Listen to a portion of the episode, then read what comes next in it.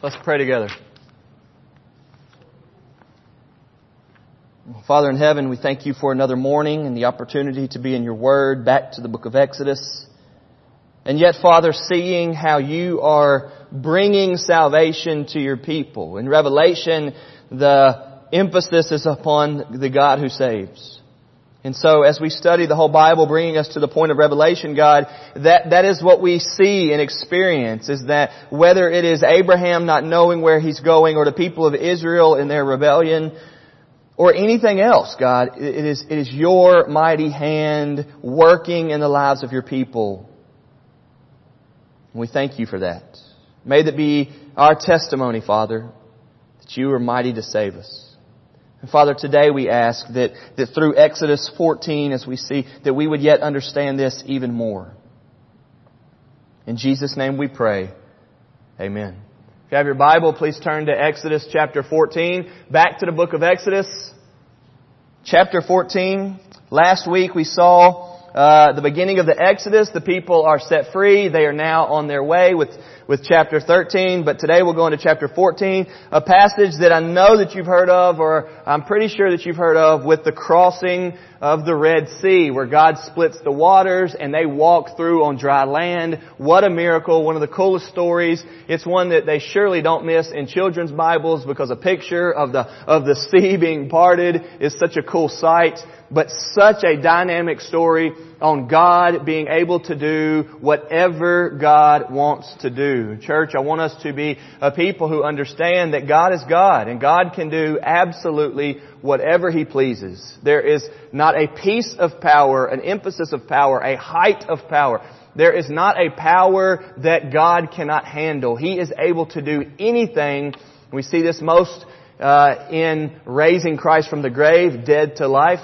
But we see this also in God speaking the world and the universe into creation. It was by the, the spoken word of God that the, that the earth was created. And so when we come to something like a splitting of the Red Sea, we're not shocked by that. We believe it. That God can do things like that.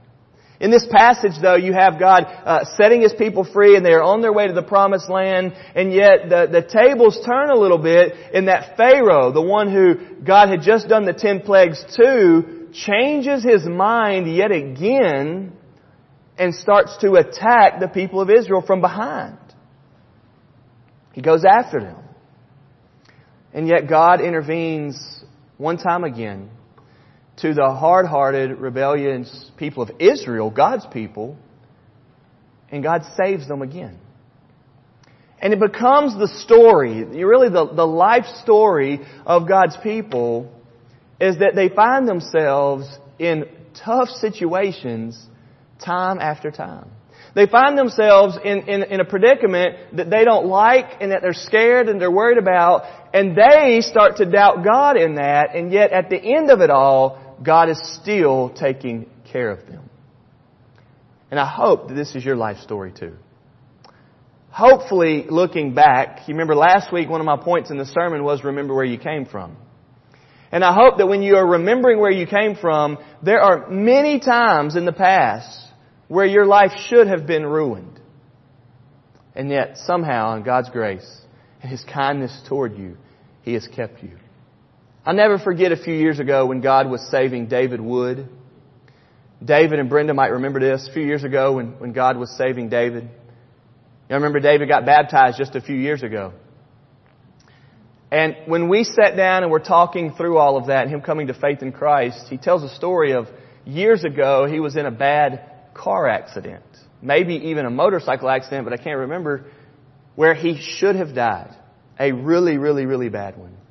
And as we sat down and talked, David said he can't believe, even with tears, he cannot believe that for this long of his life he did not trust Christ and that now God is saving him. I remember David crying, speaking about how Brenda had come into his life to speak the truth to him so that even at this stage, about 80 years old, he would get saved.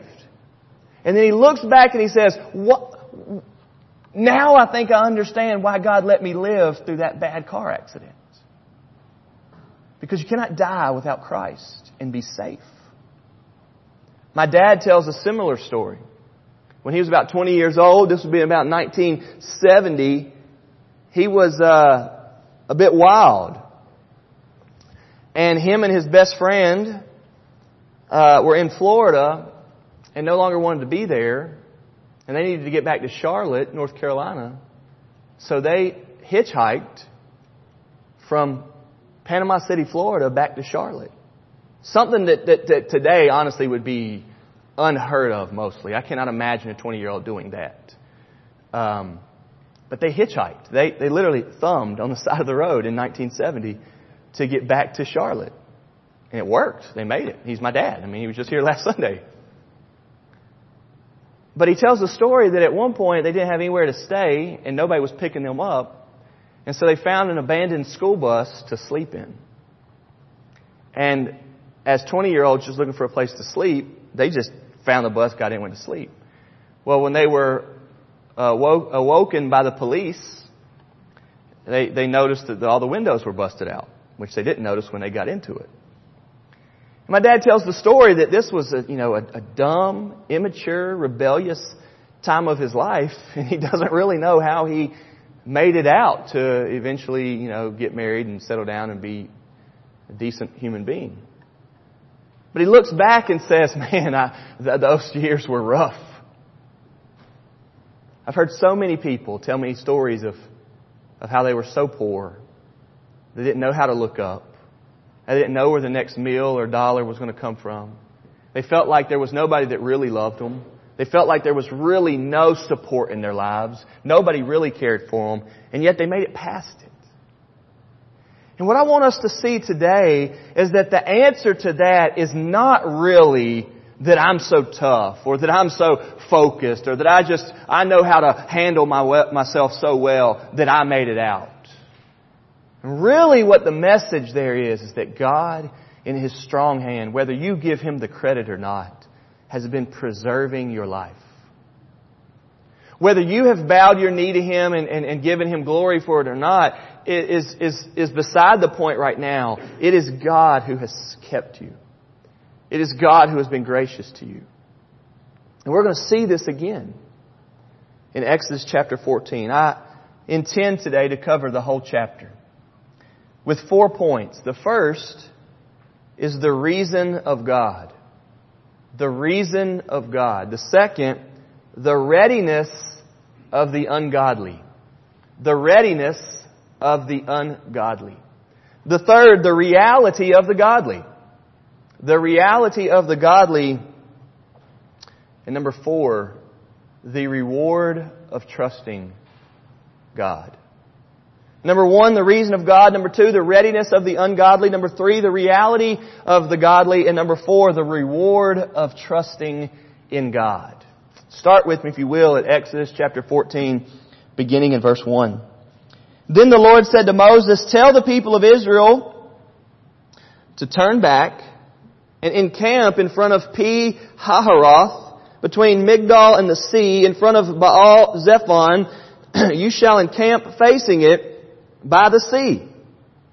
For Pharaoh will say of the people of Israel, they are wandering in the land. The wilderness has shut them in.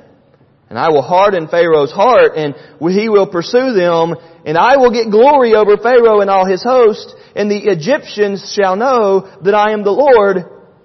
And they did so.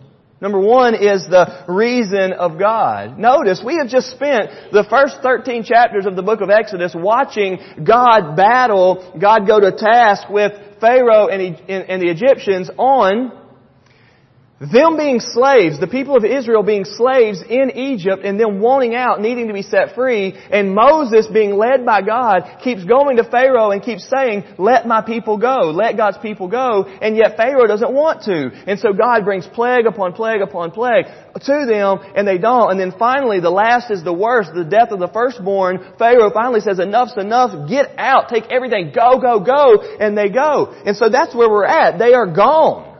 They are done with Egypt. They are done with Pharaoh, or so you thought. And yet God doesn't stop there. It is still not enough that God wants to show His glory, show His name. Now you remember back on the ten plagues, every time I would remind you that this is not necessarily just judgment that God is bringing. This is God wanting to display that He is God. There should be nobody on the planet that does not recognize God as great and holy and glorious and worthy. God made human beings that God would receive worship from them. God made us that we would bow our knee and say, God, you are awesome. God, you are great. God, you are deserving of all of my energy and effort and love. God made us for that. That's why He made us. If there is a human being in this room, or in this state, or on this globe, that does not see their heart crying out for God, they are wrong. And God's desire is to display this however He will. This is what He's doing with Pharaoh. And so the people of God are now in the Exodus. They are leaving and now they're going and they are wandering and God then tells them, speaks it to Moses, to do this, to turn back. So they're going this way and God says, well, why don't y'all make a turn? Now remember, this is over a million people traveling to the promised land to where God's going to lead them, but He tells them to turn. And they go here. And they go through this little town, and then through this little town. And then they end up here, and, and, and you're wondering, well, why is God doing that? That's why I'm saying this is the reason of God.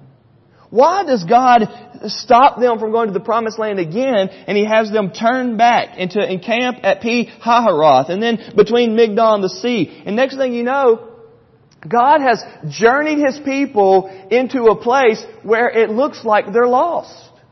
They've got desert on one side. They've got the sea on one side. They've got where they just came from. They don't want to go back there. Like, what are they doing? God's supposed to be leading them into, leading them into the promised land, and now God has them kind of wandering. It even says that in verse 3. Pharaoh is going to look. Notice, Pharaoh let them go, but he's kept his eye. He's kept his ear on how they're doing. And God knows that this story's not over. It'll be over by the end of chapter 14.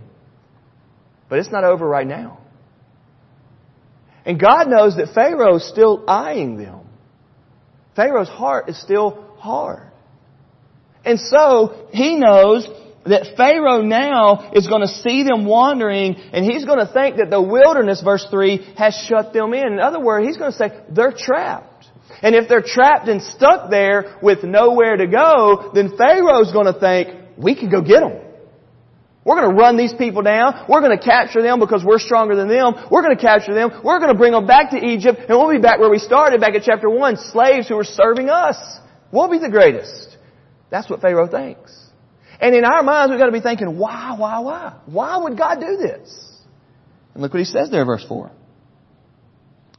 I will harden Pharaoh's heart, and he will pursue them, and I will get glory. Now I'm telling you, if you read your Bible, you will see this theme on every page. It is for His glory. In our catechisms with the little children, we teach them, who made you? God made me. What else did God make? God made all things. What's the third question? Why did God make you in all things? And the answer in three words, or four words for, for the kids is very simple. For His own glory. God made me. God made everything else. He made that sunset. He made that ocean. He made this barking dog for His own glory.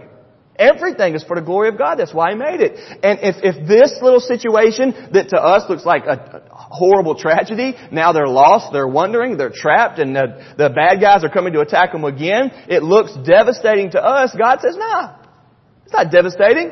I'm going to get even more glory through this. I will display it yet again that I am God. And more people are going to notice that I am God. The maker, the sustainer, the preserver of all creation. I'm the glorious one. I am the holy one who never sins. I am God. Look what it says after that. I will get glory over Pharaoh and all his host. And look what it says next. And the Egyptians shall know that I am the Lord. God wants them to know He is the Lord. He is God. So we ask, what's the reasoning of God in why He does things, right? So many times people in the world ask the question why. It's what we do. Back in chapter 13, I pointed out in verse 8, I pointed out in verse 14, that God even says that your children are going to ask. You remember me saying this last week. And when in time your son comes to ask you, what does this mean? Is another way of wording the word why. God says your children are going to ask. I preached on that last week. And when your children start asking questions, we need to have an answer. When folks start asking questions, we need to have an answer. What's the reason why God does what He does? So that people would know that He's the Lord. So that people would know He's the glorious one. If you think about it, this is what all of our lives consist of. A whole bunch of whys. Why in the world did I have to get that stinking speeding ticket in 2003 on my way to visit Louisville, Kentucky? Because it was through that speeding ticket that I had to find somebody to help me, and the person out of nowhere that God brought me to meet was Josh Powell, the, the, the current pastor of this church. If I had not gotten that speeding ticket, which believe me, I didn't want it, if I had not gotten that speeding ticket, I would have never been connected with this church 11 years ago. Should I be mad that I got the speeding ticket? Well, mad that I disobeyed and sped, but not mad that God let it happen. Now I love you all. Right? Our lives consist of these things all the time. I was going to one college, happy, loving it there, and for some weird reason God shifted all that up, and I traveled 800 miles this way, and then 200 miles this way to go to a different college. I had never even heard of that college. Why did I do that for the last two years? It doesn't make sense to me, but it was at that college that I met Val. Am I glad that I went to three colleges in four years? Not really. Am I glad I met Val? Oh yeah. Our lives are consisting of whys. And yet we don't need to find these like weird answers to it. We need to understand that God has a reason in it. Do y'all remember in John chapter 4 when Jesus meets the woman at the well? You remember that one? And he tells her about the living water and all of that? Do you remember at the beginning of that passage where it says, and Jesus traveled through Samaria, but he didn't have to? Do you remember that? And, and you ask, well, why did he go through Samaria? He wasn't supposed to travel through Samaria. Jews don't have dealings with the Samaritans, right? It says that. And you're like, well, why did he? And then you get to the end of the passage, you're like, oh, God led him through there because he had to have an encounter with that woman. Do you remember in the book of Philemon where there's this guy Onesimus that was a runaway thief from a runaway slave thief from his slave owner Philemon. And it says that he ran away and made it to Rome where he runs into Paul in prison. But in prison, Paul preaches to him and he gets saved. You think he's glad that he stole and glad that he ran away and glad that he ended up in prison? No, but guess what happened in prison? He met Paul and God saved him. There's a reason why God lets certain things happen in your life. There really is. And we're not here today to make ourselves proud because we made it through it and we're so tough. Man, I'm a fighter, man. I can go through anything. That's a stupid answer. Fighters are going to die. And if they die without God, they're in trouble.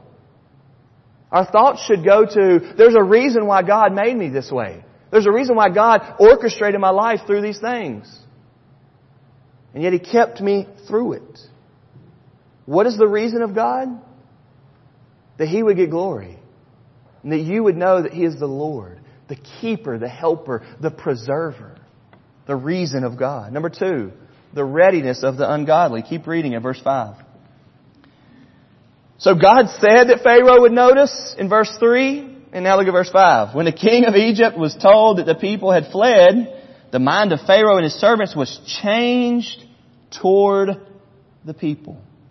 And they said, what is this we have done that we have let Israel go from serving us? My point for number two is the readiness of the ungodly. And if you're listening to any point today, listen to this one. Folks, people who don't really love God are so ready and eager to turn back to sin. This is a hard truth for you to hear, but this is a real truth. The ungodly are so ready to turn back to their sin. You give an ungodly person an excuse to do wrong and they will jump all over it.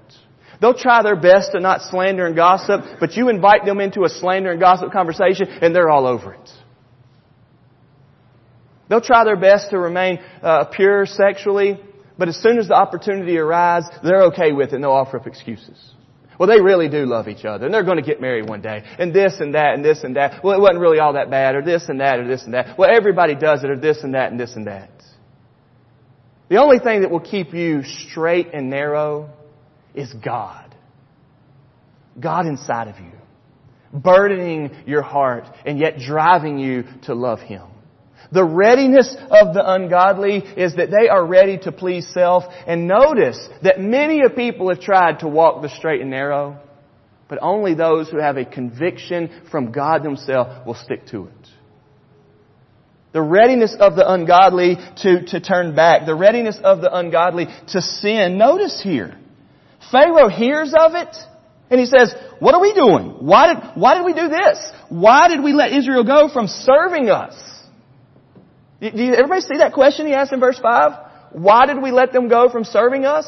In other words, he's, he's thinking, let's get them back. We can have them serving us. Why did we even let them go? Hey, real quick, why did he? Because God just killed all of the firstborn in the whole nation. Is he a sinful, prideful man? Or is he a sinful, prideful man? He has already forgotten the blood in every single household. Do you remember when it said there wasn't even a single household that not been hit with death? He's already forgotten that. And in his pride he's thinking, oh, there they are.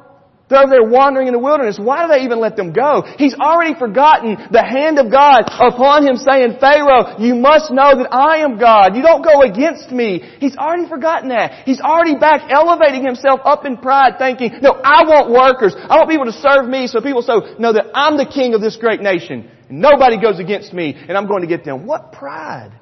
How can he quickly default back into that sinful mindset? He had just said, God, I'm wrong. Go. He had just said that. And you see here the readiness of the ungodly to jump back into it. Folks, I'm going to tell you right now. If you're living for God and loving God and obedience to God is done in your own strength and efforts, it is not going to last. Next week, next year, soon, you'll be back into what you started with. I had a hard conversation with a brother this week who told me, he, he says, I, I just don't think I can come back around. God's not going to forgive me of my sins. I, I've messed up too much. I thought to myself, a part of our church. I thought to myself, who are you listening to? The very things that you're saying right now are keeping you from God are the very things that were driving you to God just a little bit ago. Folks, we come to God because we are sinners. Do you understand that? But with the Lord, Psalm 130, there is forgiveness.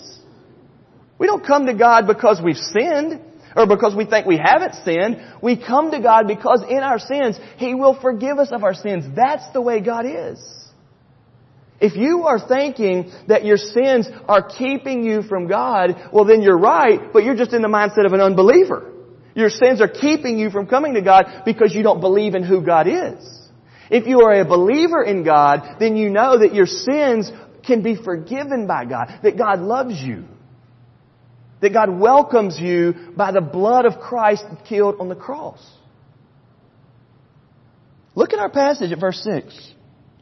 So Pharaoh made ready his chariot and took his army with him and took 600 chosen chariots and all the other chariots of Egypt with officers over all of them. And the Lord hardened the heart of Pharaoh king of Egypt and he pursued the people of Israel while the people of Israel were going out defiantly. The Egyptians pursued them, all Pharaoh's horses and chariots and his horsemen and his army and overtook them, encamped at the sea by Pi Hahiroth in front of Baal Zephon. He goes and gets them. What a tragic story. You would think that if all of the children in your nation under your reign, the firstborn, had just been killed because you refused to let the prisoners go, that, that you would never get over that, right?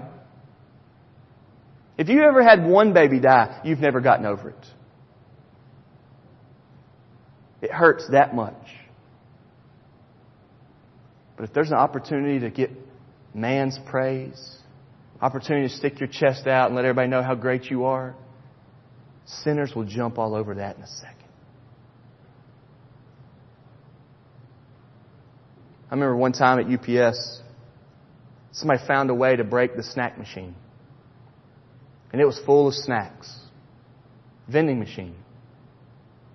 And it was unbelievable how many people flocked to it. Like everybody that was there working in our wing. They were all there. And one guy had his hand up in there just pulling them out. The buttons were working. It was just broken. And they were just passing them out like this. Everybody was willing to take a drink. Everybody was willing to take a bag of chips.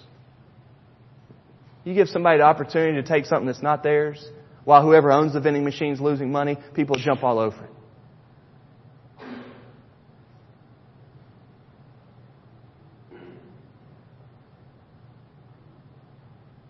Was that Jefferson Mall Dillard's on Friday night? It's about nine o'clock, time for them to close. I'm waiting on Val. Standing right there at the door, really waiting on her. All of a sudden, three, three boys about 20 years old, arms full of shoe boxes, about four or five each, bolted to the door, took off sprinting through the parking lot, jumped in a car, and drove off. Had about 15 pairs of shoes total. Jeans and shoes scattered out the doorway. The lady working there screaming and yelling, calling for the cops or whatever. You give somebody an opportunity to sin. If they don't love God, they will. Hey, listen, not in every way possible. I'm not saying that there's not lost people out there that are good folks. There are. But that doesn't mean they're not sinning. The readiness of the ungodly to sin and rebel is there. Give them a chance, they will. Give them a chance to justify it, they will. Check your own heart. One cannot continue doing right if God is not their desire.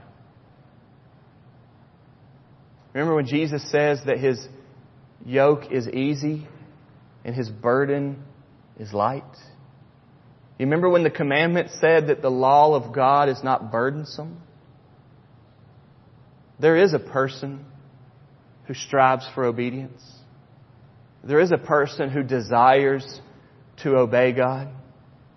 That's the one who God has captured their hearts and made them new and saved them. It's the godly, not the ungodly. You remember when Trip Lee said, I'm nothing special, just a vessel. Service makes me happy. It's a reality that there are people that enjoy service. They're called the godly. They're called those whose hearts have been made new by God. Notice in this passage that Pharaoh, who has just brought his nation under the great judgment of God by himself, even the Egyptians were saying, Pharaoh, you're making things worse. Pharaoh should have recognized he needed God. But he didn't. And as soon as he had chance again, you would think that Pharaoh would be back in Egypt, mourning over the judgment and the death that had come upon his nation. Instead, as soon as he sees a glimpse to go and attack those people and overtake them and bring them back, he jumps on it. It's awful. You remember when the Proverbs say that like a dog who returns to his vomit, it's the man who returns to his sin? Are you here today and you've been sick multiple times because you did it again? You fell back into it again. We hear today that on our own strength, we can't stop sinning. We just. And we don't dismiss it that uh, it just means you're human. Everybody does it. We call it what it is. A spade's a spade. Sin is wrong. And it comes off of our hearts that are showing us that we are wrong. The reason of God doing what He does is for His glory, and the readiness of the ungodly to sin is apparent. Don't deny it, confess it. Thirdly, the reality of the godly is a complete dependence upon God. Look at verse 10. When Pharaoh drew near, the people of Israel lifted up their eyes, and behold, the Egyptians were marching after them, and they feared greatly. That's right. They look back, they see Pharaoh and the people coming, and they were scared. And so what did they do? The people of Israel cried out to the Lord. I'm telling you that the reality of what it means to be a child of God is that you always, nonstop, 24-7, every second of the day, every day, for the rest of your life, are completely and utterly and totally dependent upon God. There is not even a day, there's not even an effort, there's not a marriage, a relationship, a bill, nothing that you can do without complete dependence on God. And as soon as you think you are standing on your own, beware lest you fall, the Bible says. The reality of the godly is that there is never an independence from God.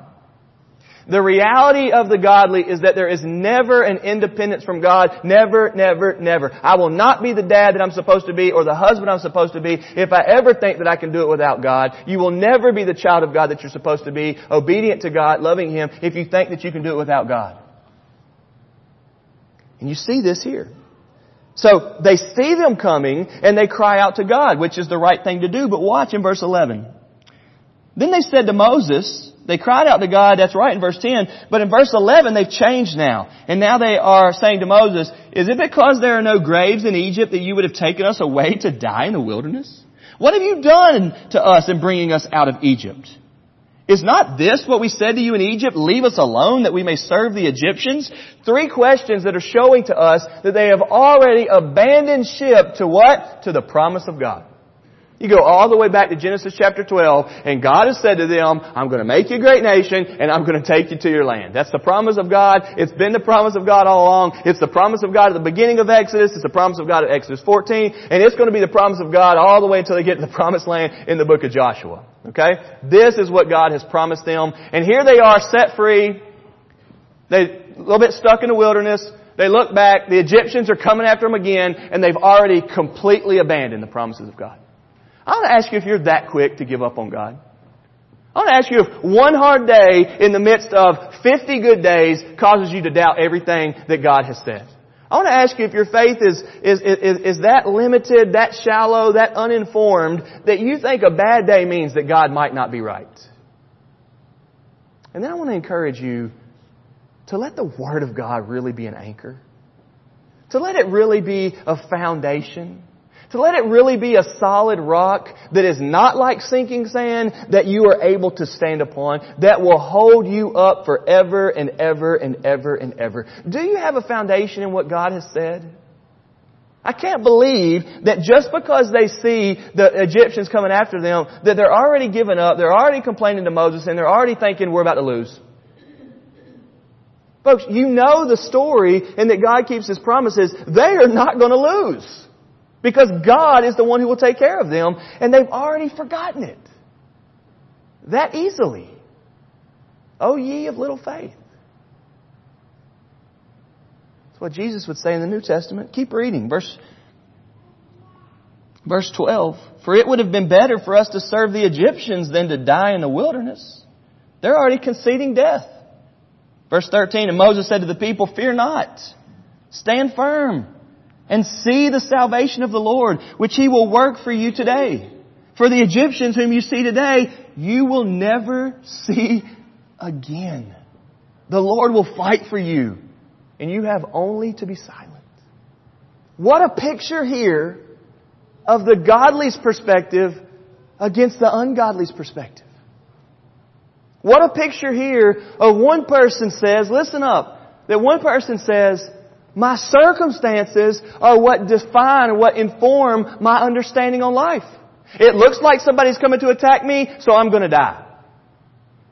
The other person says, it looks like somebody's coming to attack me, but God says they're not, so I'm to live. Matter of fact, this will be the last time I ever see them. I don't know how it's about to happen, but God's about to come and kill them. Two totally different perspectives, looking at the same thing. Talk about a difference of worldview Talk about a difference of lens that you see in your life. I want to ask you at the, at the way you look at your life. I'm not talking half full, half empty. I'm not talking optimistic, pessimistic. I'm talking about through God and who He is and His promises or not, through your own lens. Our circumstances should not be determining whether we're going to trust in God or not. That's dumb. That is not Christianity. If you're trusting in God when your circumstances are good, then you're not trusting in God. Trusting in God is that God has said this and I believe it. Now, if you want to take that a little bit further, Jesus has even told us that there are going to be quite a few times when our circumstances are not good. Don't let it be a wake up call to you when your circumstances go bad in Christianity. It happens. Bills overwhelm us. Cars break down. Families fight. We lose our jobs. People get sick. People get mad. That happens. That doesn't mean that God's not there. That doesn't mean that God's Word's not true. That doesn't mean that you're not a Christian. That means you're alive. And what it means to be a believer is to say, okay, what has God told me? And how do I go toward it? The people of Israel see the Egyptians attacking, they freak out, they ask all these questions of Moses, we're about to die. Moses looks and sees the same thing and says, stand firm. Be strong.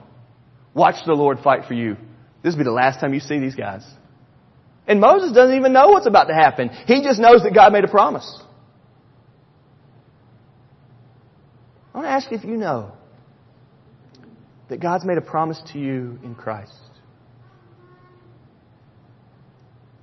That He will never, ever leave you.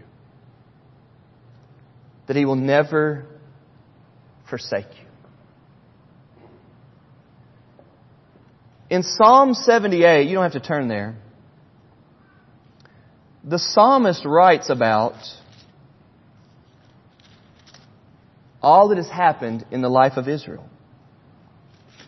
In verse 13, well, let me, let me wait on that. Let me wait on that because I haven't even read this passage yet. Let's keep going. Verse 11. Sorry, verse 15. The Lord said to Moses, Why do you cry to me? Tell the people of Israel to go forward, lift up your staff and stretch out your hand over the sea and divide it, that the people of Israel may go through the sea on dry ground. And I will harden the hearts of the Egyptians, so that they shall go in after them. And I will get glory over Pharaoh and all his host, his chariots and his horsemen. And the Egyptians shall know that I am the Lord. And when I have gotten glory over Pharaoh, his chariots, and his horsemen. So we see there yet again, God showing the reason for what He's doing. I will get glory and I will show them and they will know. They will know that I'm the Lord. He says that. But look how He's going to do it. In a way that is completely unthinkable. Nobody could have ever thought God split the sea. You might have thought God make us walk on water. You might have thought God build us a boat. Nobody thought split the sea, dry up the land underneath, and we'll just keep going. Nobody. Do you see how the circumstances cannot determine our faith in God? We're talking to the one who created it all and holds it all together by the word of his power. We're talking to the one who has already proven that he can make 90 year old women who have been barren for their whole lives have children. We're talking to the one who preserved a man and caused him to be able to build a boat when he flooded the whole world and killed everything else. We're talking about the one who is able to do whatever he wants to do. And if he promised his people that he will take care of them, then we don't know how it's going to happen. But one thing you can take to the bank and you can count on, he will take care of them.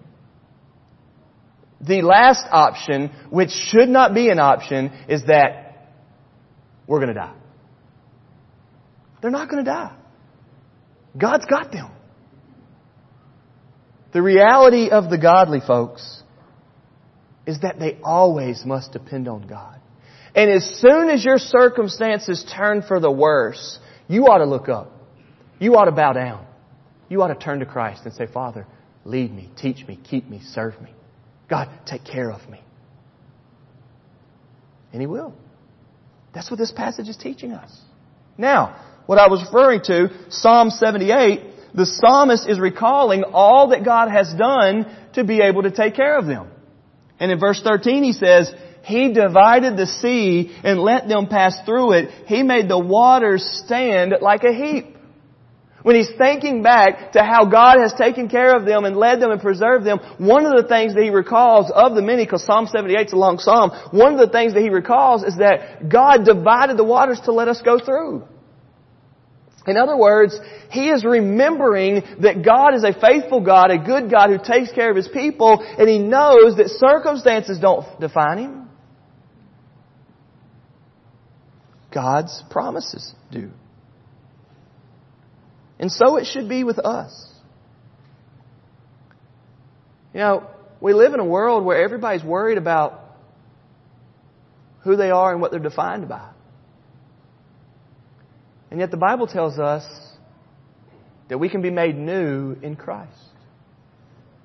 The Bible says that when Christ died on the cross, He was dying for our sins. And that God took the sins of the world and placed them on Christ. In other words, the Bible says that, that Jesus became our sin and shame. And so whatever it is, even, even my guy that I was telling y'all about, who says he can't come back, he's sinned too much, the very gospel message that the Bible brings us to is that Jesus became that. If you've got sin and shame, well I've got good news for you. Jesus became that on the cross. And whatever it is today that you are guilty of and shameful for, Jesus gladly took it.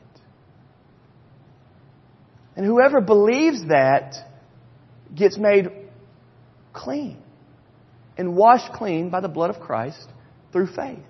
I love it that Troy stood up here and pointed out that song. That we've been made white by the blood of Christ. The reality is, is that your circumstances in life don't have to define you if you will come to Christ. The reality for the believer, for the godly, is that yes, I'm a mess. Yes, I'm a sinner. Yes, I've done wrong. Yes, I'm guilty. And yes, I'm shameful. But Jesus has forgiven me of my sins. My identity is not in what I've done. My identity is in what Christ has done. And this is what I'm saying here, is that the reality for the godly is that we always live in that and we never get outside of it. There is never a time, listen up, especially if you're going through some trials right now. There is never a time when you have come to faith in Christ and you're like, okay, God fixed my problems, and then all of a sudden you start following Him and are expecting no problems. Never. Never, never, never. I wouldn't be surprised if my car breaks down going to the airport on Thursday. Stuff like that happens. And it doesn't mean I'm not a Christian. It doesn't mean I shouldn't go. It doesn't mean I did something wrong. It means that's life. Honestly. Things happen. Circumstances don't define it. You know what it could very well mean? It could mean that Satan knows we're about to go, go down there and preach the gospel hardcore and people are going to get saved. And so Satan's trying to stop it and God's just saying, God, rejoice in it. Rejoice in it. Keep going. I got you. I got you. I got you. Don't you hate how the Egyptians are? And don't you hate it when you're that way too? Oh no, here they come. They're coming to get me. My life's over. This stinks. I'm awful. Worst day ever. How often do you hear somebody say worst day ever? Happens a lot. We let circumstances define us. And then you see Moses. Can you, can you imagine that conversation? Now, we don't get a lot of the conversation in the book of Exodus, but can you imagine? You got about a million people going, they're coming, we're going to kill us. Why'd you even take us out of Egypt? Why are you taking us here? Why why didn't you just let us die there? Or I'd rather be there serving them. But Moses, why'd you do this? We're about to die here. And Moses looking up going, oh, they're coming, dude. They're coming. There are lots of them. 600 chariots, people everywhere, a million people. They're coming for us. Y'all ready? They're coming. Hey, watch this. Stand firm. Be strong. Hey, listen here, Israelites. Let me, let me remind you something. You can't go against God. Don't you remember? Pharaoh tried to go against him. Pharaoh tried to go against him. You can't. You cannot go against God. And the children of God know this. Believe this. Live by this. If I've got God, I'm good. He will take care of me. The promise goes time and time again that He will never leave us or forsake us. Lastly, the reward for trusting Him. Verse 19. Then the angel of God who was going before the host of Israel moved and went behind them. And the pillar of cloud moved from before them and stood behind them. Notice that we saw in chapter 13 that the presence of God was there in a pillar of cloud by day and a, in a pillar of fire by night. So it moved now. Notice. It moved from the front of them to the back of them. Do you see that in verse 19? God's presence moved from the front of them to the back of them. What's that show us? Listen, that God went from leading them to protecting them. He was out in front leading them. They were following him. But when danger came, what did he do? He shifted to protecting them. I'm going to guard you. Moses believed it all along. Verse 20. Coming between the host of Egypt and the host of Israel, and there was the cloud and the darkness, and it lit up the night without one coming near the other all night. Then Moses stretched out his hand over the sea, and the Lord drove the sea back by a strong east wind all night, and made the sea dry land and the waters were divided. God did that. And the people of Israel went into the midst of the sea on dry ground and waters being a wall to them on their right hand and on their left. The Egyptians pursued and went in after them into the midst of the sea. All Pharaoh's horses, his chariots, and his horsemen. And in the morning watch, the Lord in the pillar of fire and of cloud looked down on the Egyptian forces and threw the Egyptian forces into a panic clogging their chariot wheels so that they drove heavily. Look, all of a sudden, he started making the dry land back muddy. Do you see that? What was easy to travel on turned back into mud, and their wheels clogged up. And the Egyptians said, Let us flee from before Israel, for the Lord fights for them against the Egyptians. Folks, here's your reward if you'll trust God. He's got your back. Here's your reward when you surrender to Christ. God won't let you fall. Here's your reward when you follow Christ. He will protect you. The Egyptians knew this just a few chapters before. They had come to this same conclusion at the tenth plague. But because their readiness to get back to sin, they neglected it and turned from it. They didn't remember where they came from. Keep reading verse 26. Then the Lord said to Moses, stretch out your hand over the sea that the water may come back upon the Egyptians, upon their chariots, upon their horsemen. So Moses stretched out his hand over the sea. Listen folks. And the sea returned to its normal course when the morning appeared and the Egyptians fled into it. The Lord threw the Egyptians into the midst of the sea. The waters returned and covered the chariots and the horsemen of all the host of Pharaoh that had followed them into the sea, not one of them remained. But the people of Israel walked on dry ground through the sea, the waters being a wall to them on their right hand and on their left. Thus the Lord saved Israel that day from the hand of the Egyptians. And Israel saw the Egyptians dead on the seashore. Israel saw the great power the Lord used against the Egyptians, so the people feared the Lord. And they believed in the Lord and in his servant Moses. What was the reason of God? That everybody would know. That they would get it. That they would trust him. That they would believe. The Egyptians didn't. Pharaoh didn't. And so they were destroyed. The people of God were reminded yet again, yet again. The reward for trusting in God is that you get God. What a joy it is to say that I am the Lord and the Lord is mine. What about Psalm 16 where it says that in your presence, God, there is fullness of joy.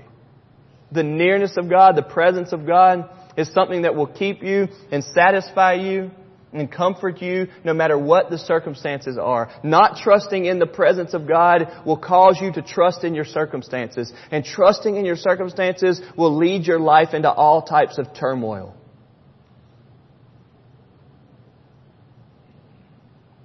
A couple years ago, I was at the King of the Bluegrass tournament.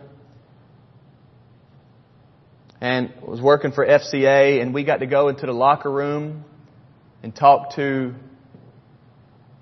the teams about Jesus. Well, if the team won, that was awesome. They were happy. Coach was all happy. He'd love for us to talk to them. But if the team lost, it was awful, and you didn't want to go talk to a losing team. Coach chews them out, and then I come in and try to be nice to them about Jesus. But I got to talk to Central, Central's basketball team. And they had just beaten, uh, think it was E-Town, one of the schools in E-Town that had Steffphon Pettigrew, great player, Division One player, ended up playing at Western Kentucky, big time star. I think he had 50 points in the game, and Central beat them. Central didn't have a big man. They pressed the whole game and knocked off Pettigrew's team at King of Bluegrass. I went into the locker room right after that game, and Central's coach, I think his name's Bibby, Central's coach was so happy and excited, he kept yelling this to his team. Listen, men, listen, men, never too high, never too low. Never too high, never too low. Never too high, never too low. Bad games don't get us too low. Good games don't get us too high. We know who we are and we stay there. That's a good word for a team. But that's an even better word for the child of God. Circumstances don't make us too high. Circumstances don't make us too low. Circumstances don't create our joy, really. Now, there's bad days where we're not so happy and, and good days where we're pretty happy. But our strength is in God. Our confidence is in Him, His love for us, His keeping of us. We're never too high, never too low. There are going to be days this week where some ignorant person comes into your life and makes your day awful. That shouldn't ruin you. It shouldn't make you come undone. It shouldn't make you stop being who you are. And in the same way, you might have the best day ever. And when that happens, don't act like all's well. Don't act like bad days aren't coming. Don't act like tragedy and bad news doesn't come. Let's remember who we are. Let's remember whose we are. That we are God's, trusting in Christ, and He will keep us. Chapter 14 ends with the people of God reminded of that, and the, and the, and the Egyptian people destroyed because they were yet quick to jump back into sin? Which are you? Where's your heart? Do you trust God? Have you learned to not let circumstances make who you are? Let's pray together. Father in heaven, thank you for this story of crossing the Red Sea. Thank you, God, for the, the truth of the reason why God does what He does the readiness of the ungodly to sin, the reality of the godly to be absolutely in need of you, and the reward of trusting in you. Father, I pray that we would be strong in you. Stand firm, Moses told him. God fights for us. Father, we pray that you would make us a confident people but a confidence that is a humble confidence, knowing that it's really not us. That apart from you, we can do nothing. But in you, you do it for us.